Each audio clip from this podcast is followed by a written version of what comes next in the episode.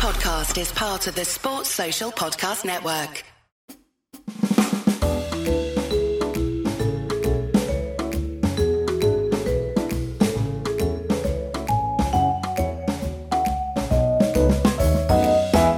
Welcome to the Wagon Wheel Podcast. I'm your host, Jarrod Kimber, and this show is part of the 99.94 network. On this show, we record weekly with questions from the audience. This podcast is funded by Patreon, which you can join by clicking a link in the show notes. And there are many other benefits, but one of which is to ask questions first on this show. First question is from Aditya, who says, what are your first impressions of Todd Murphy? Do you think he can become Lyon's successor once Lyon retires? Well, after the first test, people wanted him to take over then. Um, so he's already there, man. Um, no, I think I think I've covered this before. Yeah, I definitely think he has the ability, based on what I've seen of him so far, and that's a little bit of Shield cricket, a little bit of Big Bash, and now in India. I think he has the sort of a more of an all-round spin presence, which is that's that's Lyon's main skill, right? And and I kind of think if you're not Shane Warne or Bill O'Reilly or, or Clarry Grimmett, your main role as an Australian spinner is really resting the the um, the quicks as much as possible, but helping them on all the different surfaces. So you know, we know Nathan Lyon's never been an Indian specialist, although, you know, he's got better um, through this series, but that's never been his main skill. But his main skill is that he's still quite good in England and, you know, he can do a job in South Africa and, you know, uh, you know, can be very good in other places um, at times. And that, that is something that we don't know 100% with Todd Murphy, but if you watch him, that's kind of what he projects as, right? Someone who, who should be able to do that. So uh, whether he can or not, I don't know. But uh, yes, at the moment, I would say that he's, it, not since Lyon have I seen a bowler I thought this could be a frontline spinner for Australia rather than Steve O'Keefe, Matt Kuhnemann, so, you know, Mitchell Swepson type players who are fine, but, you know, they're probably only going to play more so in Asia um, than anywhere else or spinning wickets, not just in Asia. Will says you mentioned a lot recently how there's no statistical evidence that left armers footmarks help uh, an off spinner. Uh, it's a left arm finger spinner, not no. Oh, sorry, no, it is an off spinner. You're right. Sorry, now I'm getting confused. Will you're correct. Uh, have you found any other myths that have no statistical backing but are regularly used on commentary and by coaches?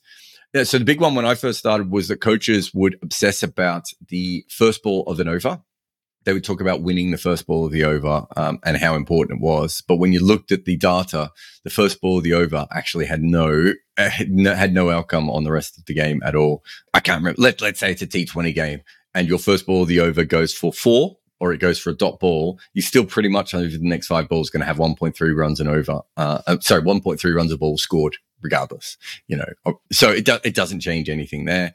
Um, so that was a big one. The other one is left hand, right hand combinations. One thing I looked up at and specifically was, you know, we hear left hand, right hand combinations bother bowlers um, and that there are more wides bowled because of left hand, right hand combinations. And I'm pretty sure I did a piece for Cricinfo many years back now that actually shows that in one day cricket and T20 cricket, you have more wides bowled in um, when there are two left handers than when there are right handers. So it's not the left hand, right hand that uh, bothers bowlers. It's the left handers in general. Um, and I don't know, I haven't looked at that recently to see if left handers still get more wides.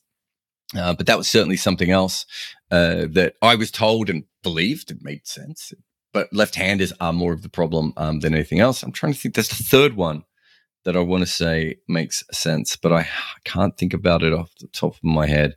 Um, but mostly, there is a sense of truth in, in, in the things that players say. Um, and it makes sense. And they might have got it slightly wrong uh, for a few for a few different things. Oh, actually, the, the other thing that, that we do know is, and this isn't just with data, but also just talking to t- uh, players, the whole thing of uh, you know he didn't pick the slower ball. Well, you know, if you're watching on YouTube now, you, I'll be able to show you, but a back of the hand slower ball looks very different than a front of the hand slower ball. Um, and you know, there are certainly times when players don't pick them more often than not, it's because the ball is doing something so weird. So back in the hand slower ball goes up out of the hand, which means your first thing is, oh my God, it's coming at my head. It's coming at my head. We should clip that for social. But uh, whereas, and then it dips at the end. And so even if you've picked it, your first instinct might be, oh my God. And then you think, and then you're trying to play a shot, you may be already out of position. Um, and so I think that's the other thing that we, we talk about a lot. Pl- the, the, other one is the, the conversation again about slow balls and what pace they should be. Your slow ball, and I'm saying this if you're a club cricketer or if you're a professional, your slow ball pace is very unimportant. There are certain situations where you want to change it up. You know, there are certain wickets where you want to put more revs on the ball because you want to get it stuck in the surface more. Um, if you've got a back of the hand slow ball, there are certainly ones where you want to maybe put, again, you want to get more bounce or whatever that may be. But essentially, Uh, when it comes to slow balls, the pace doesn't matter. What matters is what the ball is doing or whether it can be picked. Those are the only two things you should focus on. So if you have a slow ball and it's very easy to be picked and it doesn't do anything special as it travels down to the batter as in it doesn't curve it doesn't spin it doesn't dip it doesn't bounce any of those things then it doesn't matter if it's five kilometers slower or 40 kilometers slower it's going to get whacked right it's not going to be a very good slow ball having said that if it can't be picked then that 5k um, drop is really really important and i think those are the things off the top of my head will it's a really good question actually um, those are the ones off, off the top of my head that make a lot of sense uh, sorry, that don't make a lot of sense. I should say those are the ones that come to mind when you say things that don't. That when we we say things. Oh, the other one's probably hard length, but I'll leave that for another day. And not hard length. Um, uh, heavy ball. Heavy balls are a really interesting one. Uh, Bloody Bugger says, in the past, we've had many batters who could bowl part-time spin. Do you know any examples in history of specialist fast bowlers who could bowl part-time spin? Closest I know is Sobers, but his primary skill wasn't fast bowling. He was a frontline um, opening bowler. I'm not sure his primary skill. He was just because he was better at batting. Um, but yes, uh, so what you're talking about is mixture bowlers. I'm not sure if you. Yeah, it's not a name that we use a lot in cricket, but uh, if you go through the database, that's kind of what we call it. Um, and I'm not sure when that term came about. Probably before World War II, uh, because before then a lot of people were mixed bowlers. And, you know, you had someone like Barnes who people still argue whether he was a spinner or a quick. You know, he said he was a spinner and other people said he was a quick. Um, he certainly put a lot of re- uh, uh revolutions on the ball. We know from reading Fred Spofforth's book. I say we. I've read Fred Spofforth's book. If it, very few other people in the history of, of, of mankind have probably read Fred Spofforth's book. But um, it's really interesting, by the way. He talks about baseball and cricket. Anyway, yeah, so so we know that uh, in those days there was a lot of mixture bowlers, uh, and there are even if you look at Cricinfo now, there are a lot of bowlers who are said to be seamers, but you know when you read the match reports, they talk about their spin, and and I'm talking about like you know up until 1920s. Really, it's really from after mid 1920s that you become a spinner or a seam bowler, and so that's the big change. Uh, so if you're looking at people who are both uh, let me try. I won't. This won't be an exhaustive list because there's a lot, but um, it was Sobers played at the same time that Karsan Ghavri played in India. So there's two. Um, you have Tony Greig was another one. Ian Botham took a five wicket haul bowling off spin. I wouldn't say he was a real mixture bowler, but he he could bowl that. Obviously, Colin Miller is probably the most famous modern day um, example. Um, you get them in first class cricket um, at times. I want to say I want to say Wag uh, Graham Wagg, I think his name was, um, who played uh, for a very good bowler for Glamorgan, uh, would bowl seam and then would bowl spin. One of the famous ones, and it's funny, we're going to talk about slow balls again because, of course, we are because it's me. But the man who invented the off-cutting slow ball. So bowlers had always used the off cutter, you know, to to vary their pace, but they bowled it in a slightly different way. But Franklyn Stephenson, the West Indian, he was playing uh, as a professional in England, and as many professionals bowlers found out when they were playing, you know, in England, that they were asked to bowl an obscene amount of overs, and so he would turn to, pardon the pun, off spin. And when he would turn to off spin, uh, he started to realize that he could probably bowl the basic technique of off spin, but at full pace. And that's where the slow ball comes from. Uh, the off cutting slow ball comes from. So he was another one who could do it. Um, trying to think. Uh, obviously, there's a few all rounders uh, who have done it over the years. Australia had two back to back. They had Mark Waugh and Andrew Symonds, who both bowled um, uh, off spin and um, and pace. As you said, those are not specialists in in in you know for their bowling, but they were certainly two that did it. Um, there are there are stories of bowlers doing it on occasions for different reasons, uh, you know, injuries, um, everything else. Uh, I'm trying to think if there's any other it's it's a really really interesting list of uh, when you look at the mixture bowlers, and also what we don't know is what percentage any of these you know people bowled um, when when it comes to what discipline that they used. So we're we're a little bit you know confused in that, but I just want to see if I've got. I see if Cricinfo still has mixture bowlers here. Oh, they do mixture and unknown. So we said Sobers. I think Ghavri's down as a spinner Oh, Bill Johnston was another one. It's got Maurice Tate here. I see he was one that didn't come to mind. Uh, Monty Noble is one of those early ones where it's a bit either way. Uh, Colin Miller's obviously quite high, up here. Uh, Fra- uh, uh, Frank Worrell bowled spin sometimes as well. Uh, they've got Mark Waugh on the list. Uh, Reggie Schwarz, uh, one of the um, uh, South African uh, leg spinners, is another one who could sometimes bowl seam up. So you can see that there's a few of them out there. But what you're asking is, is how many of those are frontline seamers? There probably aren't as many front. Oh, John Reid's another good one from New Zealand. So Colin Miller is probably one of the weirder ones that I suppose for a very long time in his career was a frontline seam bowler and then came to spin later on. And I would say Tony Greig's another one. I think in modern cricket, Tony Greig would probably bowl a lot more of, especially he would have played, you know, even more in Asia and maybe in T20 conditions. I think Tony Greig was a legitimate threat uh, with off spin or seam, and obviously Colin Miller uh, the same. In fact, at you know test level, Colin Miller was probably a better off spinner, um, whereas for the majority of his career, he was a seam bowler. Um, so it's a it's a really interesting question when you see bowlers in the nets, Jofra Archer and Jimmy Anderson, I've both seen them bowl really good spin, like proper part, you know, Joe Root level spin in the nets. And so it does seem to be something that has gone away, but certainly before World War II, it was a lot more common.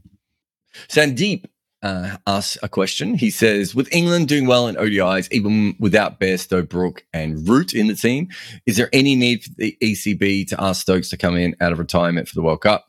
I mean, they haven't been doing good though, have they? They haven't been playing particularly good one day cricket for a long period of time.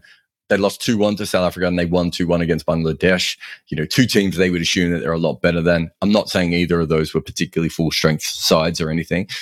I mean, Ben Stokes just gives you something extra, right? Uh, I mean, your point about Bairstow, Brook, and Root is, is very, very fair, but none of those are frontline bowlers.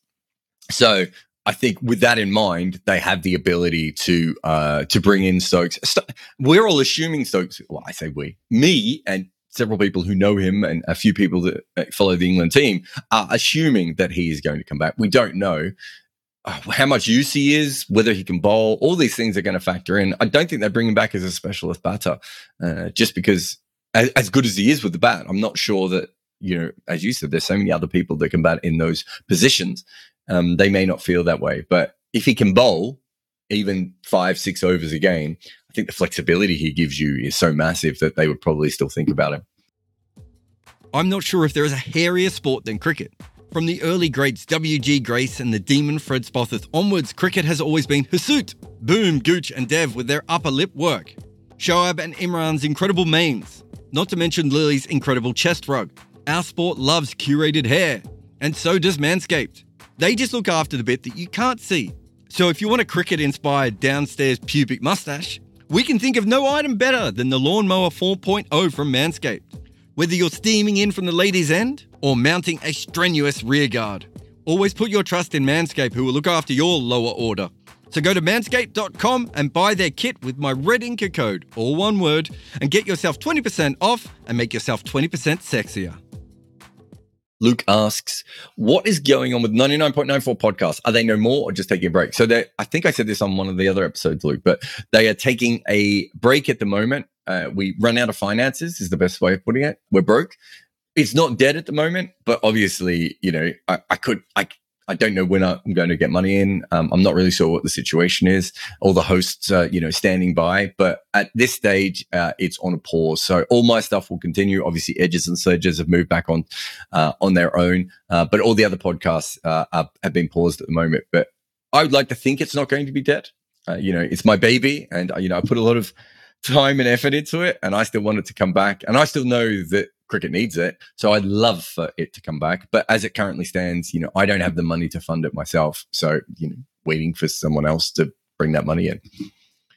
Manon says, if you're India, what is more important? Losing the last test but winning the World Test Championship or winning the last test but losing the World Test Championship?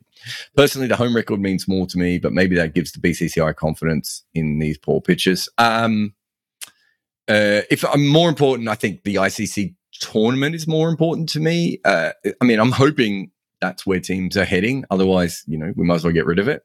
Um, the home record doesn't mean as much to me. There's also a chance of drawing the last test, of course, as well. Uh, being that we only have four wickets on day one, although we don't assume that uh, the you know always bet against the draw in modern cricket, obviously, but um, there is certainly that.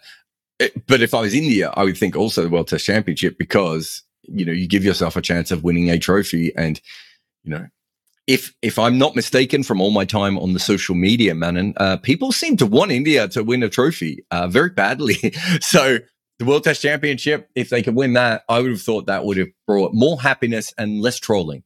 And isn't that what life is really about? It may not be. Ian says, What are the differences you find between intensively watching a game with a view to writing a piece on it and actually commentating on the game? And which do you enjoy more? Um, yeah, it's very, very different.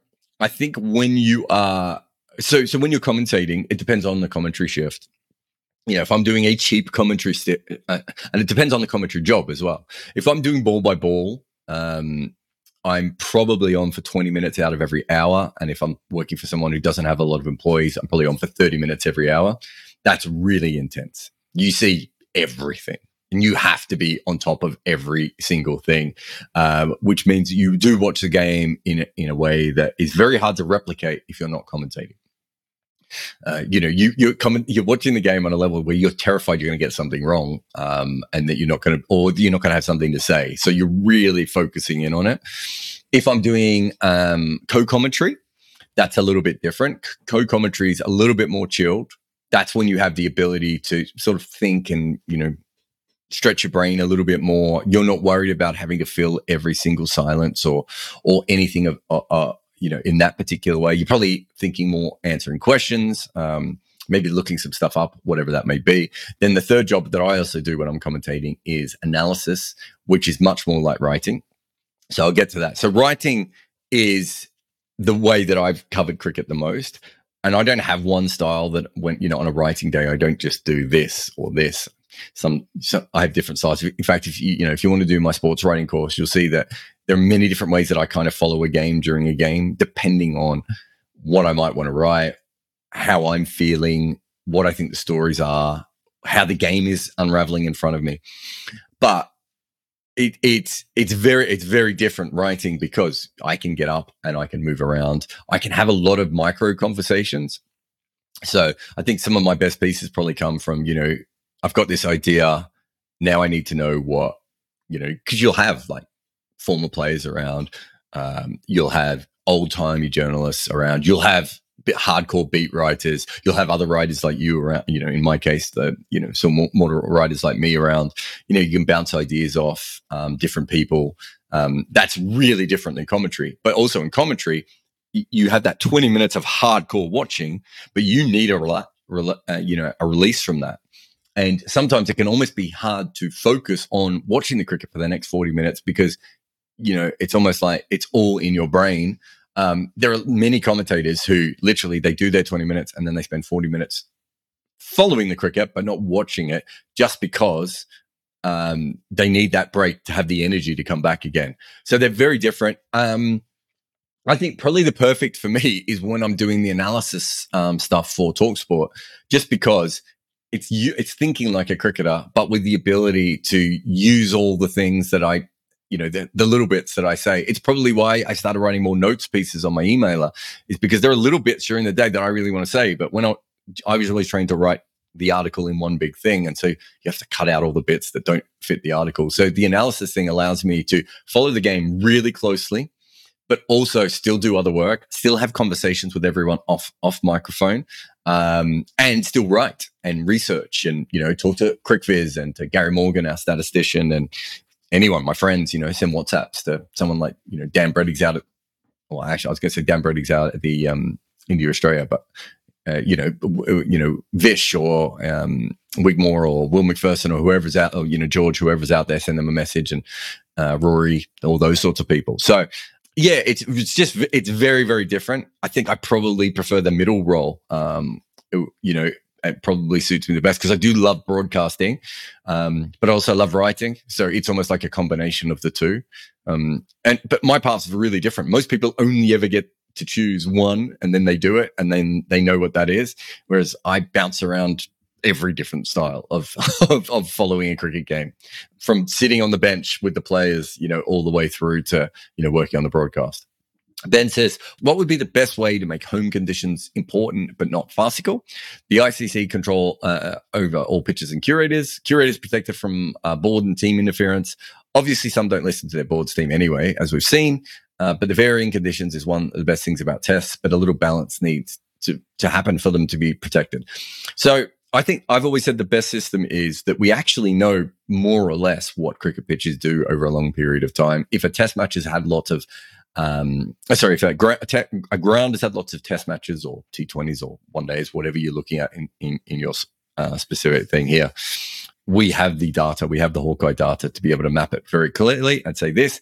And then, of course, if something goes wrong, the groundsman could be like, look, yeah, the pitch usually does this, but we've had four weeks of monsoon rains, and so we didn't have, have to do this. Or we're in a, we're in a drought, we've put extra water in, but it's been so hot that the, the pitch has changed.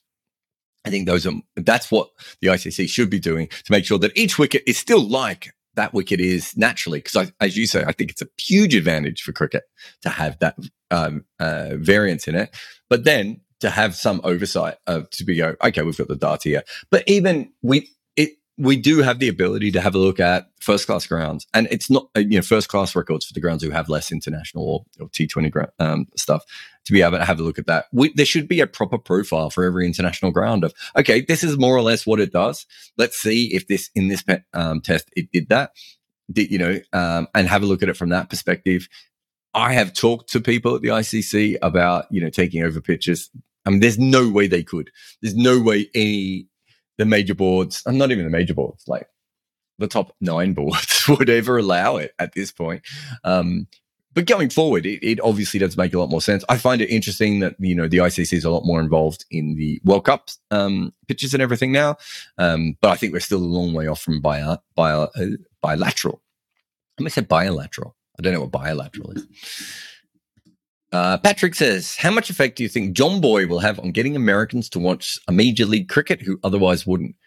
I mean, it's a fascinating thing. I don't know how many followers John Jomboy has through his social media platforms, but for those who don't, uh, uh, uh those of you who don't know, John Jomboy is a baseball um, YouTuber who got uh, you know very very famous for covering some interesting events, um, and then you know has just built on that. It, people think I have a crazy work ethic.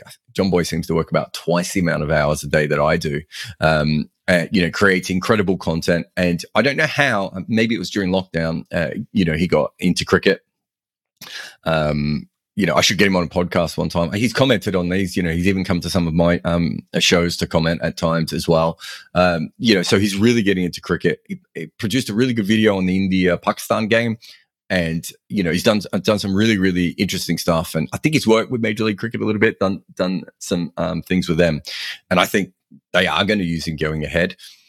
I, I, don't know how much cut through his stuff has but I, I would say this that i think in general I've never had more people who support my work that are Americans from non-traditional cricket backgrounds. So, you know, dinky die Americans. So, you know, there's always been guys like Peter Della Penna. Uh, you know, I met some great guys when I was in Minnesota and um, New York a couple of years ago uh, that were certainly, you know, hardcore cricket fans without any background in the sport but it does feel to me that it is changing very, very quickly. And John Boy would, uh, Boy and Major League Cricket would be, uh, from my perspective, a very good gateway. I, have been told from maybe because I grew up watching, you know, basketball and uh, following American sports, so a lot of my coverage is a lot more American style than probably traditional cricket coverage is.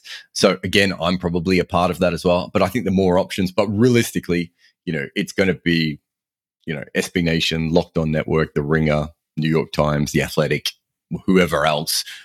It it little by little, um, those sorts of things are going to have to uh, have to happen. I think Jomboy's a really important part of it, but obviously, you know, he's aiming at one particular market. You kind of want the whole thing to come um, from it, but uh, it's great that we have that. It's not existed before, you know. People like Wright Thompson and Pablo Torre, you know, uh, following cricket is really really cool. I think we'll see. Uh, Sam uh, Sam Vecenie is another one, uh, the bas- uh, basketball uh, writer. You know, there are people coming to cricket slowly, and and it's not just in America either. You know, you, you you're seeing it more and more from people who are non-traditional people fr- coming to cricket from other countries than we've ever seen before. Um, and you know that's just the internet and you being able to find your niche weird shit, which is me. Ben asks, why is the fact that England have a married couple playing together in the same team barely talked about? The silence is quite noticeable, I think. Uh, is it market demographics? Uh, it seems if Stokes and Root or Huddick and I fell in love and got married, then played together, it'd dominate headlines. Also, love the idea of bowling a ball that it heads straight to your wife at second slip. Um, well, for, they're not the first. I think is probably the the other thing. So Dane and Marizanne were uh, the the first sort of public couple that I'm aware of. Um, I think there had been relationships, but that even then, uh, so, well, they had definitely been relationships within teams, but maybe not as public at a time when women's cricket was as famous. Also, marriage is different than girlfriends, all those sorts of things. But it's way more common. I mean, you talk about Stokes and Root think about the percentage of male athletes that are out um, as gay compared to the uh, amount of women athletes who are out gay. It's a completely different landscape and always has been. And you know, m- male, uh, you know, male athletes who are um, homosexual is such a tiny minority that if you you know the chances are that you even have two in the one team that would then be attracted to each other and then stick around long enough to get married is so slim that it would be a huge story. Um, I think Sciver-Brunt and um, well, the Siva Brunts I almost said Sciver-Brunt and Sciver-Brunt. That just tells you how silly, uh, uh, how much this has affected my brain as a cricket writer. I'm just trying to remember a name change midway through the career where two players have changed to the same name. It'd be like Magic Johnson changing his name to Kareem Abdul, well, to Magic um, Abdul Jabbar. That would have been awesome, by the way. But that, uh, that one's uh, that you know I was too young for that anyway. But um, so yeah, I think it. I think it's big. Uh, I think women's cricket is still only you know growing itself. So I don't think it's the biggest thing ever. But I think you know if you look in women's sport um, in around the world, you know we've seen it with tennis players before. We've seen um, is it Sue Bird and Megan? I don't know what the footballer's name is. Uh, but yeah, there's a basketballer and a footballer uh, that are married in American sport. Um, uh, but I want to get to your last point because I I was waiting for them to um, uh, to make it public because obviously we'd known for a while. And there's lots of relationships within the women's game. It's, a, as I said, a very common thing. Um, but we we'd known about that one for a while, and I was waiting for it to make it public to write a big article. And by the time it happened, I think you know kind of lost the steam of it. But we've had a lot of relationships in women's sport before, as I said. This is a really interesting one. You're talking about the idea of bowling a ball that is edged straight to your wife at second slip. That's cool. But I think it takes it to another level where you have a relationship where in in um, in Marizanne Kapp and uh, Dane van Niekerk for a long time, where the most important player in your team is is your star bowler who also bats a little bit in Marizanne, and then your captain is the other most important player. And the captain then makes decisions for that star player based on when she's going to bowl, where she goes in the batting order, what her fields are, and everything else. But she's the star player. It's such a weird dynamic because most sports don't have the captaincy dynamic. So even if you have a couple, it's you know kind of a little bit more you know whatever. This is I, have always said that that particular one is really really fascinating to me. Um, but yeah, I think there's quite a few. I, I don't know now. Um, now that it's more common, you know, it's probably uh, I, I, wouldn't even be able to track how many couples there are across it. That and that's the other thing, you know, we've never, as far as I'm aware, we've never had a long term couple um, when it comes to men's cricket. Um, I'm sure, you know, more than one gay cricketer have slept with each other. I mean, I'm just guessing, but uh, no names. I don't actually know, but I'm just saying it would make sense.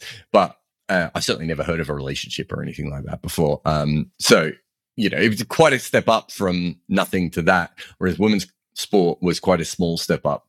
But, um, but yeah, uh, one one thing I, I do want to do one day, I'll try and get Marizanne and Dane on a podcast and um, try and get them fighting about uh, the worst bowling change that Dane ever made, um, or the worst fielding position, or when Marizanne was p- pushed down the order um, and was angry, because that would be awesome. Uh, Manon asks, how similar are Dinesh Karthik and JJ Redick? Uh, their introduction to the media. They both uh, seem like a similar breath of fresh air, uh, which was very needed in both sports. I think their introduction to the media is actually really different. So Dinesh Karthik, uh, you know, gets picked up by Sky, sort of starts at the top, um, if you will. Um, dropped into a series, basically brought there because they wanted, you know, a different kind of Indian voice. And, um, you know, one way or another, they obviously thought Dinesh was, um, uh, you know, going to be good for them from that perspective. Whereas JJ Redick, you know, a very well known player, played for a huge college, played didn't he have some ridiculous record of having you know the most seasons in a row uh, playing in the playoffs uh, for the most different amount of teams or something stupid like that so kind of everyone in the nba knew jj Redick um, and so in some ways dinesh karthik and jj Redick are similar levels of players that i think most casual fans know their name even if they maybe couldn't tell you that much more about them but JJ Redick came to it through podcasting. He became a very, very good broadcaster. He has a very good uh, podcasting po- um, partner as well. Um, and I, I, would assume there's a lot of work that goes in. Also, JJ Redick does a phenomenal amount of work. I think there's some big differences between them. I think at the moment, certainly Dinesh is not on that level as a broadcaster. Uh, yeah, I think he, he shows a lot of talent there. They both like to go to explaining really what modern players do. But I think the difference is that I think JJ and I could be wrong, but he feels like someone who's always going to try and work out what is going on on the court and how it works. Whereas a lot of players, obviously, they do that when they first retire and then they end up just being the old heads.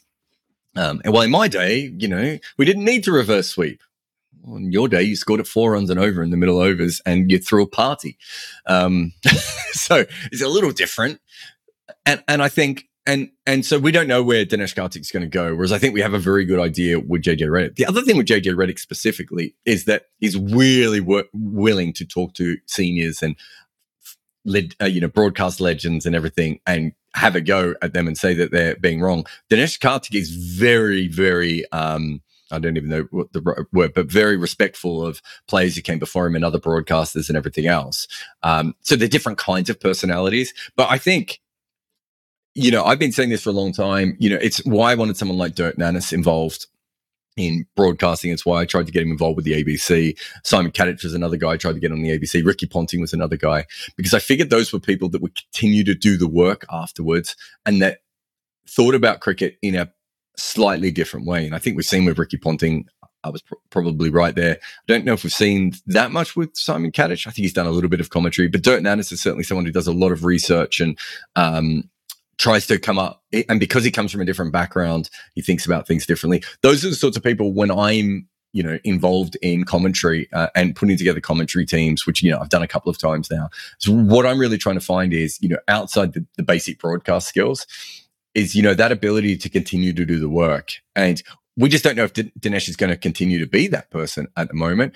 I, I certainly thought that at times he was fetishized for you know wearing nice shirts and you know being young and being a, a player and because he went into a, a, group of guys who weren't like that I just want to see him continue to work on the art form. The biggest problem with cricket commentary is that most cricket commentators don't work on the art form.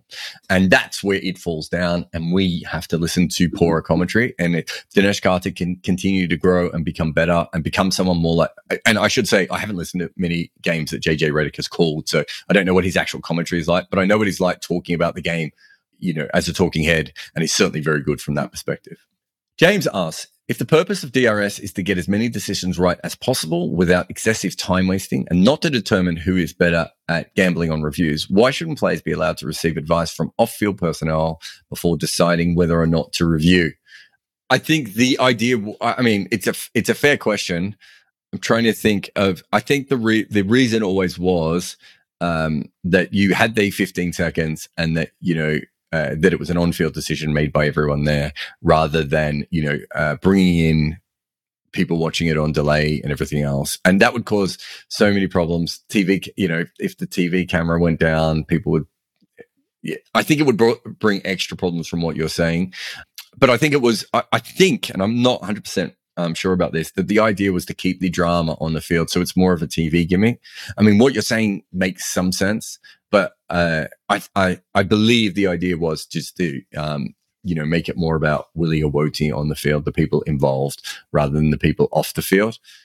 I would say this is my experience as a commentator when we see, you know, especially when you're commentating off TV or if you're commentating live, but you have the TV there, that that can actually cause more um, problems And it's very hard to also give information from off the field. So if they did to it, I'm not sure we'd see a massive rise in correct decisions um, straight away. I could be wrong um, with all that, but I don't think it's as accurate as as people might think it would be. Um, but I, again, I, I don't know. But I my thought back in the day, and I never really asked specifically, but I think you know the the general mood was that they wanted it to be an on field decision because of the drama involved of you know the 11 players or the two players coming together and everything else. If it's just two guys looking to the the, the balcony and, and a bunch of people watching the tv perhaps that disappears. As an analyst i'd probably prefer to be able to do it that way but and take the emotion out of it a little bit. But yeah it's a it's a really good question and Christopher asks, uh, is games like England, Bangladesh actually benefiting anyone for England? All the players have multiple caps now, so it isn't new players getting a chance, and team balance isn't right due to unavailability. No, I think it's a very important series because it's the last time they're going to be in Asia. You know, you can practice on spinning pitches back in England and um, and all that sort of stuff, but you know, Asian conditions are different. Touring Asia is different. Um, you know, uh, the speed of the pitches, what the ball does, all that sort of stuff even if it's just five or six players, it doesn't really matter about their position because it's it's more about the conditions, you know, the heat and everything else. Um, and if you are England and you want to see some of these players in new positions, perhaps because you might want to try them in the World Cup, again, it makes a lot of sense. And obviously, from a Bangladesh point of view, you know, they are quite happy to be playing in this one uh, because, uh, you know, they get the ability to go up against a very, um, uh, you know, a very strong opposition, even if it's not quite full strength, you know, they can try some things. Um, and well done to Bangladesh on that T20 today. Uh, on what we thought was not going to be a very nice wicket that turned out to be a belter. Well, a belter for Bangladesh anyway. All right. That's the end of the Patreon questions. We'll have a quick ad break here and I'll just have a look at the comments and see what is there and uh, pick and choose. And I'll be back in a moment on Wagon Wheel. I'm Jarrod Kimber. I always will be. Let's start with Max Watkins, who asks a super chat. Cam Green, is he as good as people say he is? Uh, the problem with young around, and there's a really interesting question here. Someone said that he's underrated. I don't know who he could possibly be underrated by. um, uh, I mean, at this point, you know, I'm not saying he's one of the most overrated cricketers in the world because that's a kind of a negative uh, comment. And I, I don't mean it in that way, but when I mean he's overrated, I mean that people are definitely, you know, very excited about him. Um, I think his bowling has come on. When I first saw him, I was a bit like he bowls like someone who hasn't bowled a lot, and all he, at, at his height, honestly, all he needs to do is hit a length. Um, it's whatever the, his natural length is on a pitch, he doesn't have to worry about changing as much as other bowlers do. He doesn't even have to worry about sideways movement as much. He could just be a length bowler and be that would make him a success if he can add anything else to his game. And clearly, he does have more skill to his bowling than that, or I think he does anyway.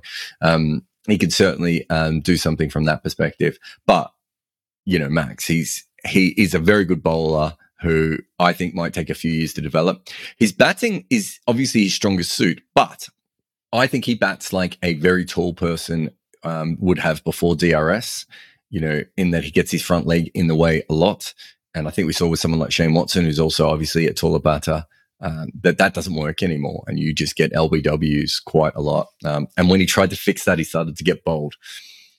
That's okay because we Australia kind of only need him to what average 35 with the bat. If he can bowl, um, you know, if he can, if he can be a genuine uh, fifth bowler for them. Gives them so much flexibility. He should be able to average over 35. This is a weirder era. So, you know, um, it's a tougher era. So maybe you, um, it might be 33, 32 at the moment. But if he can do that for five years and then work out how to make more runs in the long term, he can then, you know, move his average up into the mid to low 30s, maybe even low 40s um, over a long period of time. And if he's still being able to bowl, then that's a that's a huge advantage, I think, from from that perspective. So yeah, I think the thing with all rounders is Max that they're all overhyped because, especially seam bowling all rounders, because there are so few of them. It's so hard to be a top level, top six batter and also have any genuine seam bowling skills. So I'm not talking about Mark Waugh and Andrew Symonds and Chris Harris. I'm talking about legitimate top um, seam bowling skills. It's really rare to have someone like Kallis or Sobers. Um, e- even if you look at all those great all rounders of the 80s, you know, Imran Khan was a bowler. Um, Kapil Dev was a bowler. Even Ian Botham's probably a bowler. Um, who they all then had batting skill on the back end of that, right? Um, you know, in some ways, in some some of them were obviously a lot better, and some of them got a lot better in their careers at different times. But that's why Cameron Green is talked about so much um, because he is the the what he gives the Australian team is such incredible flexibility, um, and also there's a difference between being a good bowler. It's a bit like when Ben Stokes first came through. You know, England suddenly had the ability to go. Well, we've got a 90 mile an hour bowler who only needs to bowl 20 overs a game. We don't even need to like worry about over bowling him, although they've tried at times. Um, that's such a huge advantage. It's not like like imagine Ben Stokes had the same skills as uh, you know, Chris Woakes or Ollie Robinson or, you know, uh, one of those kinds of bowlers, he wouldn't be as much use. And I think it's a bit the same with Cam- uh, Cameron Green. I know they have Josh Hazlewood, but having two guys who are releasing from that height allows them to probably pick, you know, if Jhye Richardson could ever fix, fix his hamstring, you don't have to worry about that sort of stuff. You know, if there's another, you know, very fast bowler who's shorter or you know, they had an, they had someone like Chad Sayers coming through. Again, they have the ability to use Cameron Green um, to bowl short at times and fast at times. It's a really huge advantage. Um, so, you know, we, we, there's a big video coming up at the end of this India Australia Test match about Ravi Jadeja, where I've tried to you know explain just the impact that all rounders can have, um, and that's why everyone's talking about him so much. Swami Nathan says, "Will Dilshan fit the Mike Hussey category of Bradman for a few years?" I've never heard that one before. Baby Bradman, perhaps my memory of Tilakaratne Dilshan is he never had a period in Test cricket. Um, so I'm, I do not know if you mean Test cricket or another format um, where he was that dominant. Uh, let me just have a quick look. He never had back to back years where he averaged over 50. So I'm not particularly sure when you're coming from that, but just on a brief, brief, brief look of his record. Um, I don't know if you're talking about limited overs as well, uh, but I think he was he ended up averaging 41 in Test cricket, and I think that's probably fairly accurate of where he was as a player. I always felt he was a player who could go on a spree. And I think maybe that's what you're talking about. So I'd see him more as a spree batter. And Usman Khawaja bit, can be a bit of a spree batter as well, where they go for periods where it looks like they're the best batter in the world, but they also go for other periods where nothing much happens.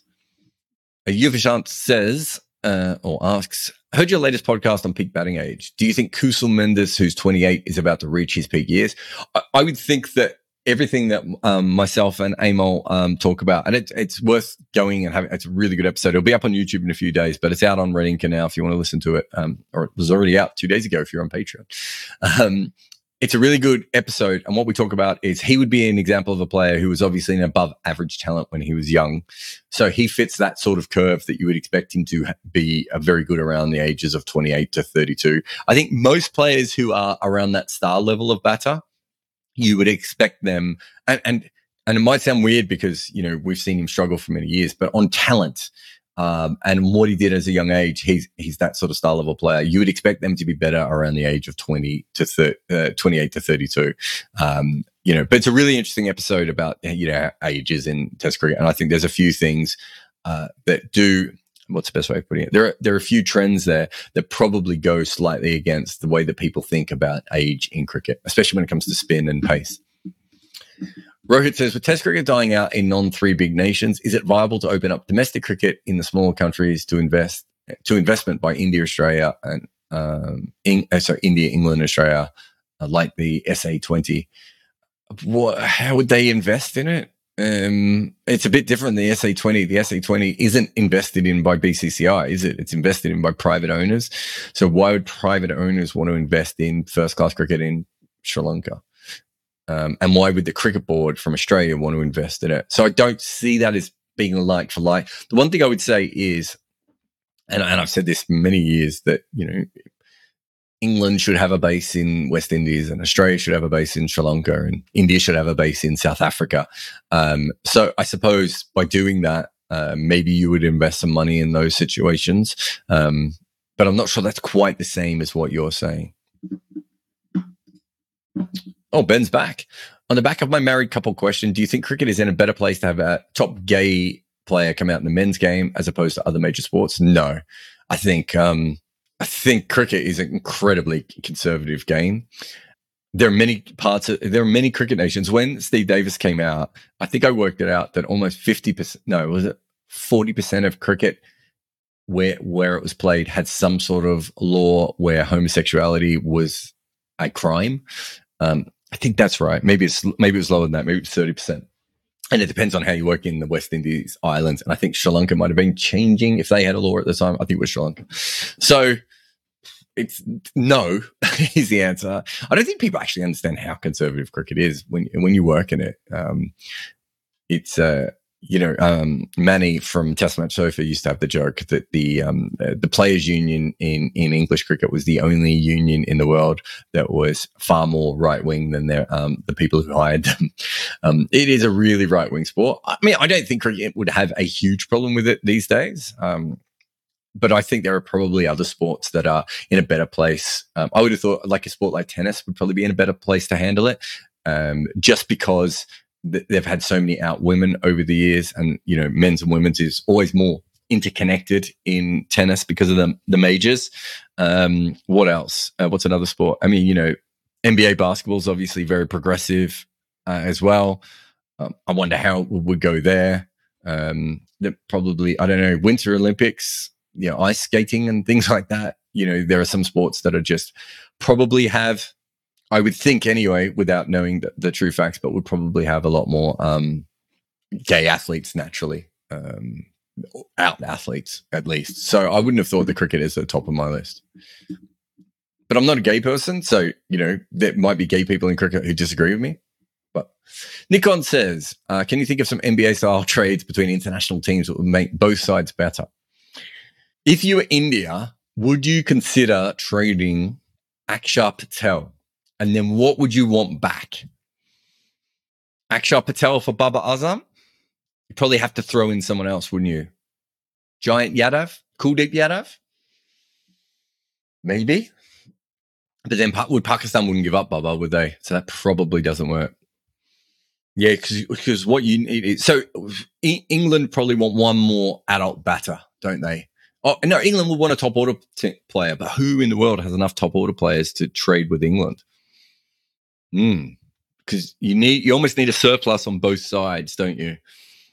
Do New Zealand have, unless you like, you trade, let's say England trade for Daryl Mitchell and try him out as an opener. But then if he doesn't open, they've got another surplus of guys in the middle order. Will Young's probably the same, right? What does Australia have excess of? So Scott Boland and Lance Morris, what does that get you?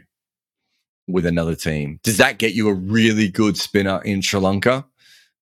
Do they have a second spinner that's good enough? Yeah, this is a, Nikon. This is an absolutely fantastic question. Yeah, I'm, I'm trying to think of teams that have.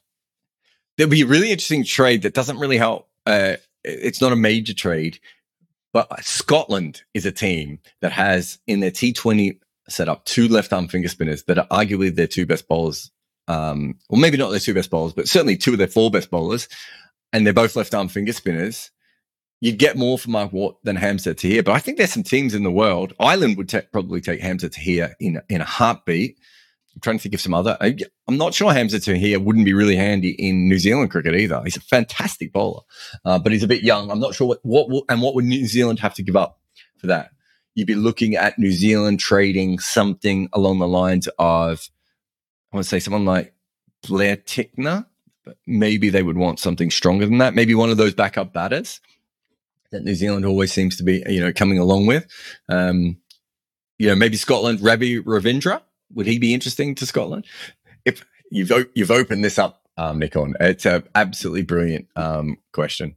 Um, but uh, yeah, I'm not sure I answered that great, but the, the, Scotland one is the one that comes straight to my head because there's a there's an obvious surplus there that is always going to be a problem because Mark Watt's like a couple of years older than Hamza Tahir, and Mark Watt is obviously fantastic. I think you can play both of them the same, but if you were trading, you wouldn't keep both of them, right? You would definitely um, trade away.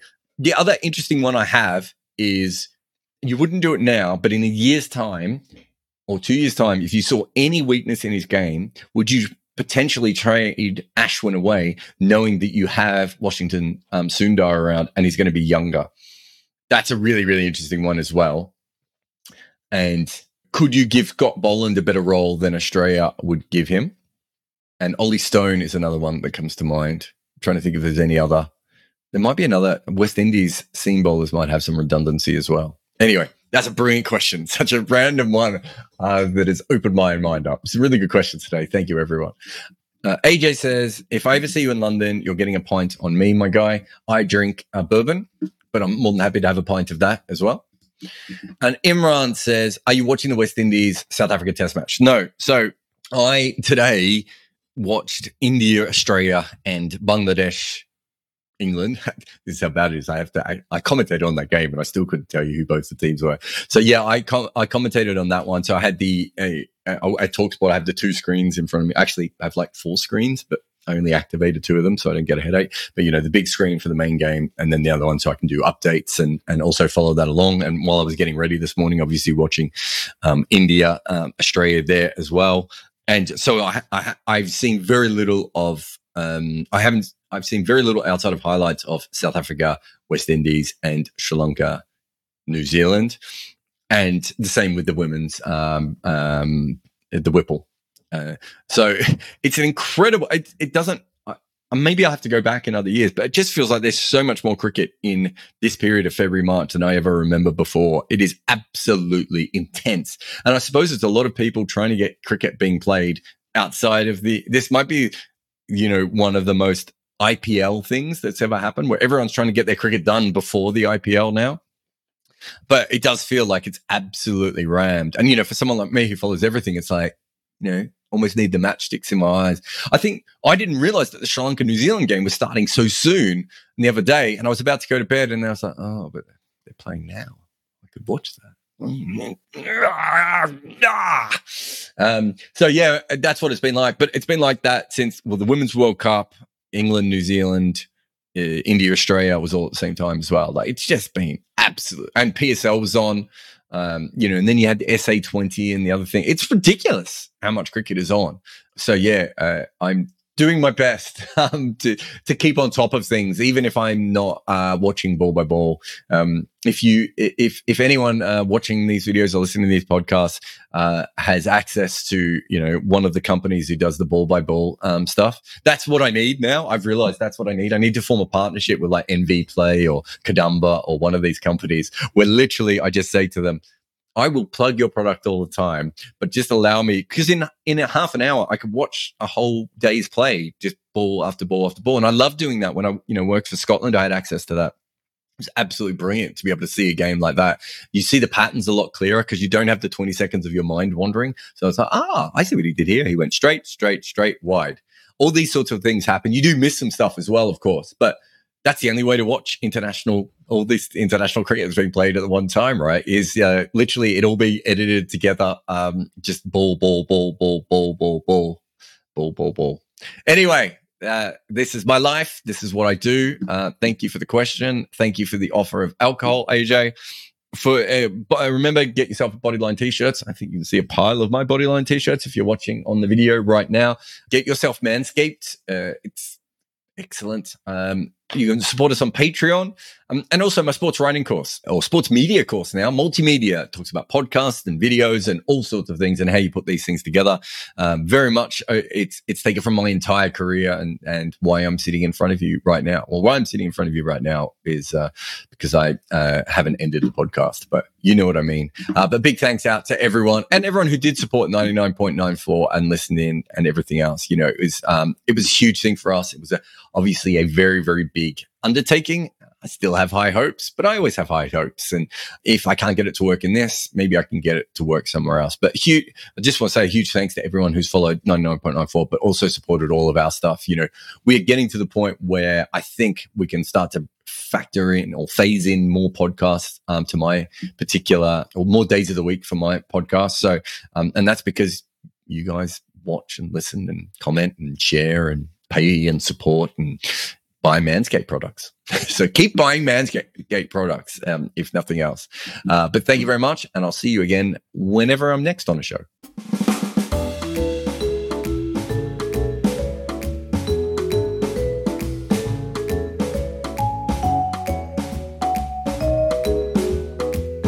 Thanks for listening to Wagon Wheel on 99.94.